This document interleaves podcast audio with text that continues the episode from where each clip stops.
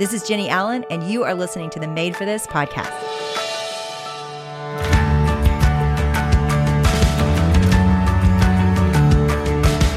Thanks to Rothy's for supporting Made for This. Rothy's is known for the point and the flat, but they also make ultra comfortable sneakers, including the new RS02 sneaker and City Slip on sneaker, loafers, boots, and more.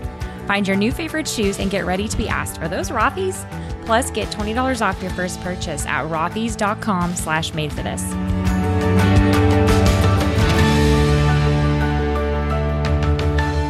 So, this season comes from a super personal place for me. In the last few months, as I've taken a step back from work and producing and creating, I've been able to really just have fun and be with the people I love and be with God and and do some great work in counseling and just exhale and let my as we've talked about my nervous system give it a break and all the adrenaline kind of went away and honestly I just have had a lovely time. And yet out of that really there was a lot of clarity around identity and the fact that I didn't miss work. In fact, I really am okay without work. And I think Zach was like, that's that's great, Jennie. Like that that means that you're not addicted to it.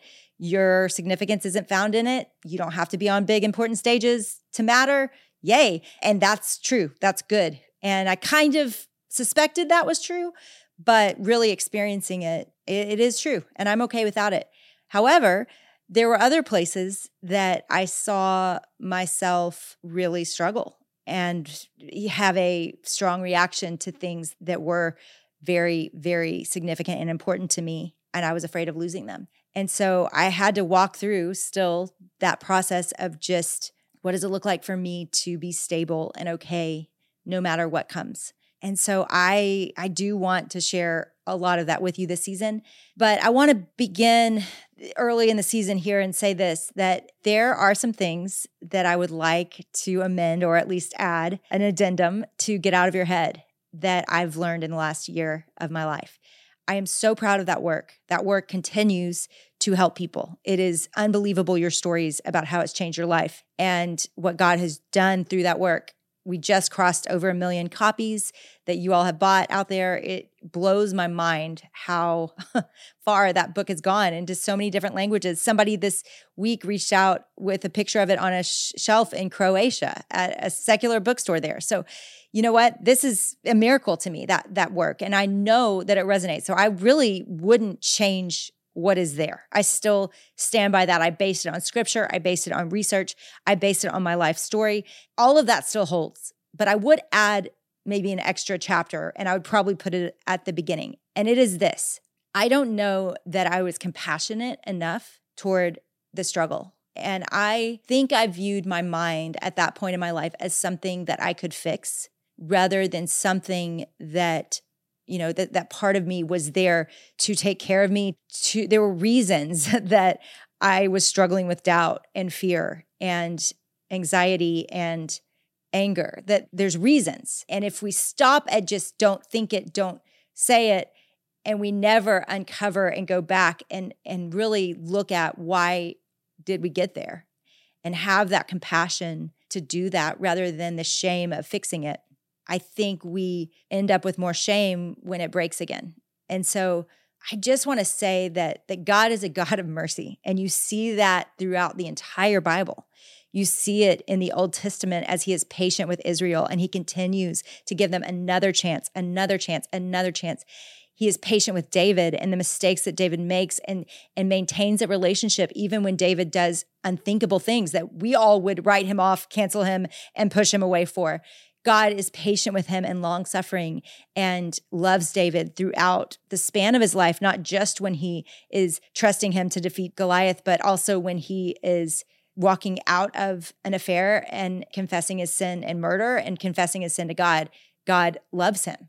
And so we see a compassionate God throughout the Old Testament. We see a compassionate God in Jesus. We see a God who came to earth not to fix all the problems with mankind, but to rescue them from their own decisions. We see a God who said, you know what, I will make a way for all the places that you have messed up. I won't even ask you to fix it. I will fix it. I will fix it. And that's the story of the gospel. It's the story of Jesus. It's not that we got our act together and then God saved us. It's that we were completely dead in our transgressions and our mistakes, and God rescued us and set us apart. And yet you see throughout the gospels, and then you see in specifically in Acts and then in Paul's letters that we're still at war with our flesh and with sin and, and that we're going to keep struggling as long as we're here. There's still going to be a fight with sin. And that what, you know, I love when Paul says, Why do I do the thing that I don't want to do? Right? That there's this feeling in Paul that he's aware, he knows Jesus so well, he knows the scriptures so well, and yet he still struggles with his weakness. So we see an entire book, the whole of the Bible, that is super clear that we have limits, that we're going to make mistakes, that we are we're not super curable on earth and yet we're filled with the spirit who is helping us. We are a new creation that can produce good and and the fruits of the spirit and yet we're still going to struggle with our flesh. And so what I hope was not communicated and get out of your head and I don't believe that it was or I don't think it would resonate with so many of you is that we're easily fixable and that on the day that you spiral that that you in any way should should feel shame if anything we should feel hope that we need god that we have a god that is accessible to us and that we need him on a regular basis i think probably one of the most important things we can do for each other as fellow humans is to give each other the grace to be imperfect so that we can see our need for god on a given day and then also in our lifetime that we would ultimately reach for the gospel because of our lack and our need. And so I just, I hope everything that you read from me, everything that you listen to from me gives you that grace, that you feel the grace of God, that you breathe it in, that you rest in it. And yet you also want more and want different. And not because God will scold you if you don't, but because it's how you were built to live, especially those of you that are a new creation. You are not at home in your sin. You're not at home in your stuckness. You actually were built to run a mission that God has prepared in advance for you to do. And as you do that, you are most delighted in your relationship with God as you're running with Him. That's what I picture. And I think it was super clear. I would have to go back. It's been years now since I I wrote it. And so I would have to go back and make sure that was all in there, but I think why I was convicted to even do this episode in the season is because I don't know that I was doing that for myself. And one of the things I realized in counseling this summer that Kurt Thompson said is, Jennie, you sure do say the word should a lot. And he goes, I'd be curious how often you're saying that to yourself about your day, about the things that you're doing in your life. And so I think maybe today what I what I hope I get to do is just add to what I believe was an important work. I'm not going to reprint get out of your head with this. But I am going to say because I I think get out of your head is serving a purpose in its time. And some days you need a boss. Some days you don't need compassion. You need somebody to grab you by the shoulders and, and look you in the eyes and say, stop. And you can do it. You can stop. And that's true. And sometimes scripture talks to us that way, right? Sometimes it's very clear, like, don't do this, do, do this. And I probably quoted a lot of those verses a few years ago when I wrote that book because this was a moment where I saw the world spinning and I wanted to grab you by the shoulders and say, hey, stop. But I also want to be a kind guide and a compassionate guide as I as I lead you into a deeper relationship with God and into hopefully more freedom and say, but when you can't, when it feels like I'm spiraling again on that same thing, and why am I doing that? God still loves you. You aren't specially messed up because you struggle again and again and again. In fact, the whole Bible is about people that kept messing up again and again and again. And in fact, Jesus commands us to be patient with each other and to forgive each other 70 times 7 times that was one of the scriptures which is just the idea that that it's endless that we would be compassionate and gracious with each other over and over and over again because one day we will be made perfect and whole but it won't be on this earth. And i saw back then when i wrote get out of your head i think i saw and again i wrote this pre-covid it came out right when covid was beginning but you finish a book a year in advance of it releasing. And so i had written get out of your head you know, over a year, two years prior to all of us going through that difficult season together. And I believe God had me write it in the way that I wrote it because of what we were about to face. And and I believe it is still insanely helpful for people. However, I also think we're all very beat up right now. We're all tired. And so while we need to hear what is true, we also need to find compassion and grace in each other in our relationships and especially with God as we struggle because for a lot of you, you are so beat down, you are so tired, you are so weary, you don't need to hear what the right thing is to do. You need somebody to listen. You need somebody to be there with you in it. And I think I'm just more of that girl today. I'm more of the girl that doesn't have the answers and that is enjoying listening to people and hearing their story and why they are struggling with what they're struggling with more than trying to fix what is wrong. And there's different seasons for both, right? Love Rothy's and I know you guys will too. And what's really fun is that they are constantly launching new styles. And this fall, they just launched two new sustainably made sneakers with extraordinary comfort for all day wear. With fall coming, we're getting those cute boots, cute sneakers out with jeans. And my, what I call my mama form, my mom uniform of the fall is an easy pair of jeans, cute, colorful sweater, and my Rothy's. What's so great about Rothy's is that they have tons of different styles that you can take from season to season, and they're all machine washable. Especially how on trend white sneakers are and how easy they are to wear with like any outfit. What's great about Rothy's, the white sneakers, is that they're 100% machine washable, so they'll be your favorite shoes for years to come. Wearing my Rothy's, it almost feels like wearing socks. I don't even know how to describe it. It's like they fit your foot so well without rubbing or leaving blisters.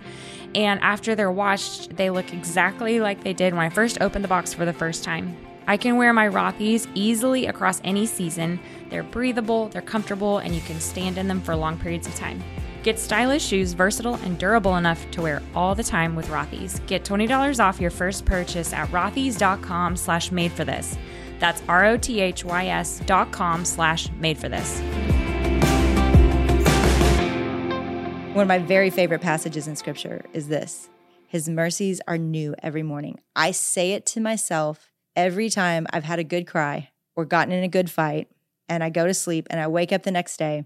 I will say it over myself. His mercies are new every morning. It is like a good cold shower. It is just this reminder and this refreshment that we get a new day and the sun is up and, and we're still breathing and God still loves us and we have grace to move and make mistakes and be imperfect.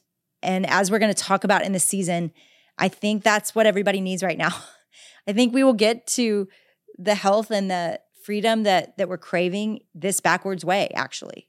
Not by shoving it down your throats of this is what you need to do, but by gently taking you to water. It's what Jesus did. It's how he does it. He does it in the Psalms over and over again. You see his gentle leading of the Spirit. I will I will take you and lead you by still water.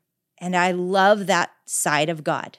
It is why I can call him a friend and call him quickly a loving father because he has not reprimanded me. I bet currently we are walking through difficulty with about six to eight people that we love. This is current, not just in the last year, but just currently right now. We are walking through a season of difficulty with mental health, difficulty in circumstance with more than a handful of people. I'm seeing some trends and I'm seeing some things that are very similar in each of these stories, and they definitely reflect what I have seen God do in my own story in these seasons. And so, what I'm hopeful for in this season of this podcast for you is that you actually walk out with some real handles not just you know I, I, mean i can't even listen on a podcast although we have talked about doing a call-in show and and i would love to do that. And maybe we can even pull it off this season. But i'm not going to be able to hear your stories. But what i'm going to do is i'm going to hopefully show you how god is leading you near still water that there would be people and guides that would come alongside this. And as i unpack scripture on tuesdays and, and then our guests come in on thursdays that you would feel this storyline building and growing of hope and of help because I believe that both things are readily available to us because of scriptures. What I would be careful to say is that you will feel fixed or you will feel resolved or that all of this will be taken care of. I just am too old. I've seen too for too long that the same struggles that I've had at 10 are the struggles I have today. And so that's not the promise. Now, that doesn't mean I'm defined by those struggles. It just means they rear their head because of my story, because of my proclivities, because of my personality. I'm not really that creative and new. Everything I've always struggled with is still what I struggle with today. However, the power that it has on me, and this is where I still completely stand by Get Out of Your Head, because what I felt when I wrote Get Out of Your Head was spiritual authority and power. And we do have that. We do have that. But we also have a gentle, compassionate God that leads us by still waters. And so this is the little addendum. And maybe it becomes more than a podcast season. We always, you know, are asking ourselves that question is this really resonating? Do I need to spend the next season of my life writing about this or studying this in a deeper way? And maybe this is one of those things. But I do know that today, my hope is that you exhale that yes, you know that you are more than a conqueror because of Jesus Christ and that you do have power over your thoughts. And yeah, yeah, yeah, all true. That's all. Again, stand by it. However, you also have a very compassionate God who cries with you and asks us to do the same. And I think this is a moment for that. So we want to hear your stories. We want to listen in the way that we can in a big public space. But mainly, I just want you to know Jesus knew struggle said he was a man of sorrows. He walked, I believe, in this life with grief, with disappointment, with betrayal. And he endured that because he wanted to ultimately rescue us from it. But we aren't living in that day quite yet. That day is coming. But today, we're still in the war. We're still in the mess. We're still in the darkness. And the prince of evil and of this world is still very active and strong. So is my sin. And so is my proclivity to, to selfishness. And I bet yours is too. And so ultimately, what I hope is that you feel us struggling well with you and that we are remembering together that God loves us, He's with us, He's for us, and He's helping us.